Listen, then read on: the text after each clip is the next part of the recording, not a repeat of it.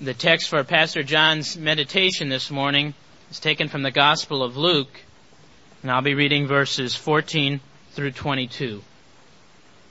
And when the hour came, Jesus sat at table, and the apostles with him. And he said to them, I have earnestly desired to eat this Passover with you before I suffer. For I tell you, I shall not eat it until it is fulfilled in the kingdom of God. And he took a cup, and when he had given thanks, he said, Take this and divide it among yourselves.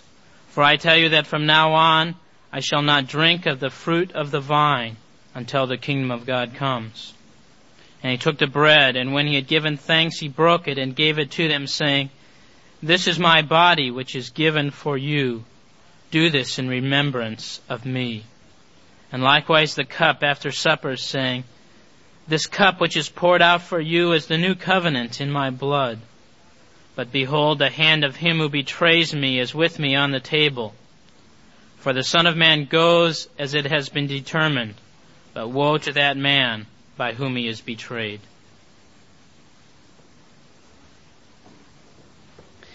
I don't think there are any other parts of the Gospels that move me more than the scene of Gethsemane because they seem to put flesh and blood on one of my favorite verses in the Bible, which closes with the phrase, I live by faith in the Son of God who loved me and gave himself for me.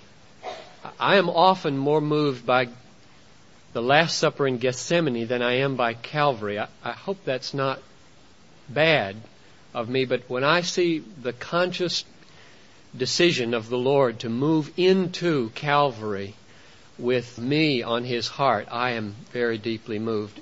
I want to make a connection for you this morning that enlarges that personal, moving dimension of this scene into a, a worldwide perspective. And I, I want to do this by going back and taking two or three minutes to recap one of last week's points. You remember last week our focus was on our Father who art in heaven, hallowed be thy name, thy kingdom come. And I tried to make plain from Scripture that when we pray the request, Father, let your kingdom come. Make, make it come. We ought to have two things in our minds, a personal one and a, a global one. The personal one I supported from Matthew 6:33, which comes very soon after the Lord's Prayer, where Jesus said to the disciples that they should seek the kingdom of God first, and then all these other little things like what you eat and what you drink will be added to you. Now I think seeking the kingdom must mean seeking to bring your life under the kingly rule of God now. Seeking to have a personal experience of the lordship of God over the world. So that you don't worry about anything because He's King, He provides, He protects, He guides, and therefore you can relax in life because He's, He's now reigning over the world secretly and in your life in a very vibrant and alive way. That's the personal dimension. So when you pray the Lord's Prayer, Thy kingdom come, you mean banish all those other allegiances out of my heart you rule in me alone and conquer all my anxieties and be my king and my guide and my protector and my provider. Now, real. That's the personal side. But we argued that there's a global dimension to this prayer, thy kingdom come, and the way I supported that was to go to today's text, which was Luke uh, 22, and looked at verse 18, where Jesus says, from now on, I shall not drink of the fruit of the vine until the kingdom of God comes.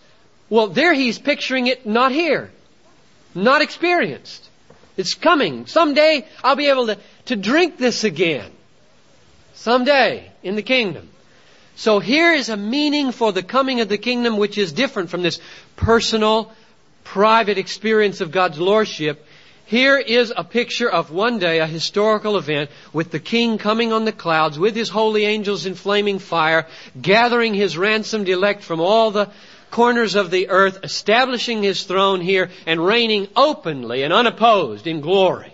That's what Jesus has in mind when he says, when that comes, I'll sit at table with you again and we'll drink the fruit of the vine and we'll eat the bread of the Passover new and fresh in the kingdom. So, when you pray, thy kingdom come, you don't just mean reign in my life now to help me conquer sin and all these other allegiances that compete for my affections. You mean wrap up history.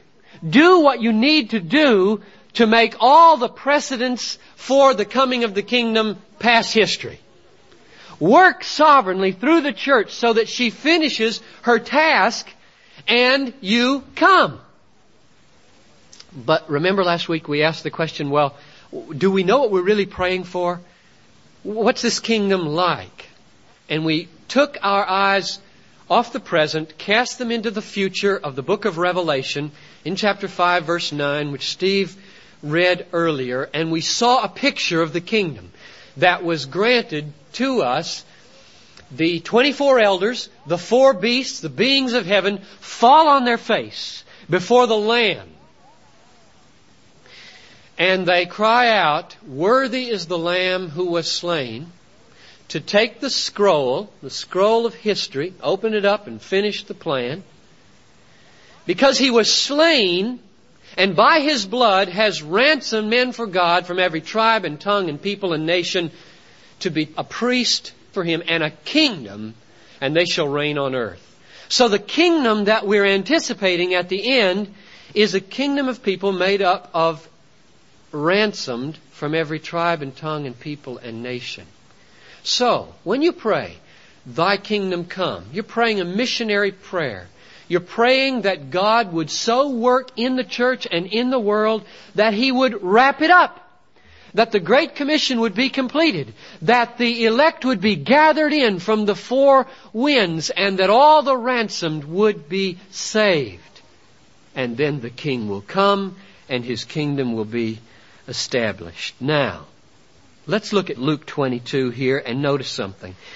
The kingdom is very much on Jesus' heart and mind as he enters this last hour. It's, it's just 12 hours until he's going to be nailed on that cross. He sees it coming. And he refers to the kingdom in verse 16, verse 18, verse 29, verse 30, It's very much this future coming great wonderful sovereign kingdom when he will reign over this world with no opponents anymore. That's very much on his heart. And I want you to see something in verses 15 and 16. So let's read these. Jesus said to them, I have earnestly desired to eat this Passover with you before I suffer, for I tell you, I shall not eat it until it is fulfilled in the kingdom of God. Now, what did Jesus mean by saying that the Passover would be fulfilled in the kingdom of God? I thought the Passover was fulfilled at Calvary. You, you, remember what the Passover is. The Passover was the Jewish celebration of the time when God uh, brought a decisive judgment upon Egypt. He put to death by the angel of death every firstborn son, but he made a way of escape for all those people if they would sacrifice a lamb, take the blood, put it on the door, and cover themselves with it, as it were, he would pass over them, and nobody would be killed. And every year, the Jews celebrated this past deliverance, and the Jews knew that it had future portent, and so it was a, a, a two-directional celebration, looking back with gratitude, looking forward to the day when Messiah would come and, and deliver them. Now, Paul says in 1 Corinthians 5 7 that Jesus is our Passover lamb. And that when he was slain, the Passover lamb was slain. And that therefore anybody, and this is the beauty of the new covenant, which is offered to everybody in this room, anybody who spiritually looks to Jesus Christ bleeding, dying for sin, and takes that blood and puts it over the, the door of your life and says, that's my hope. I don't hope in money. I don't hope in my job and my success. I don't hope in marriage. I don't hope in strength. I don't hope in looks. I don't hope in sex. I don't hope in anything but God and the blood of Jesus over my life, delivering me from past, present, future sins and opening indescribable hope to me. Anybody who says that will be passed over in the judgment day and ushered into deliverance and salvation. So I thought it was all fulfilled right there at Calvary, right? Calvary is Passover, fulfilled. But Jesus says right here that uh, the, the Passover will be fulfilled in the kingdom when it comes. I think the key to understanding in what sense the Passover is fulfilled in the coming kingdom comes from that same wonderful text from Revelation chapter 5. Worthy art thou to take the scroll and to open its seals, for thou wast slain as our Passover lamb, and by thy blood didst ransom men for God from every tribe and tongue and people and nation, and they shall be a kingdom and shall reign on earth. So you see it all coming together, don't you? The Passover is not finished yet. It, it isn't fulfilled. The end for which the Lamb was slain is un, incomplete. Namely, that the ransomed from every tribe and tongue and people and nation would be gathered into one. And there are so many of those peoples yet unreached. And therefore, the purpose for which the Passover lamb was slain is yet outstanding.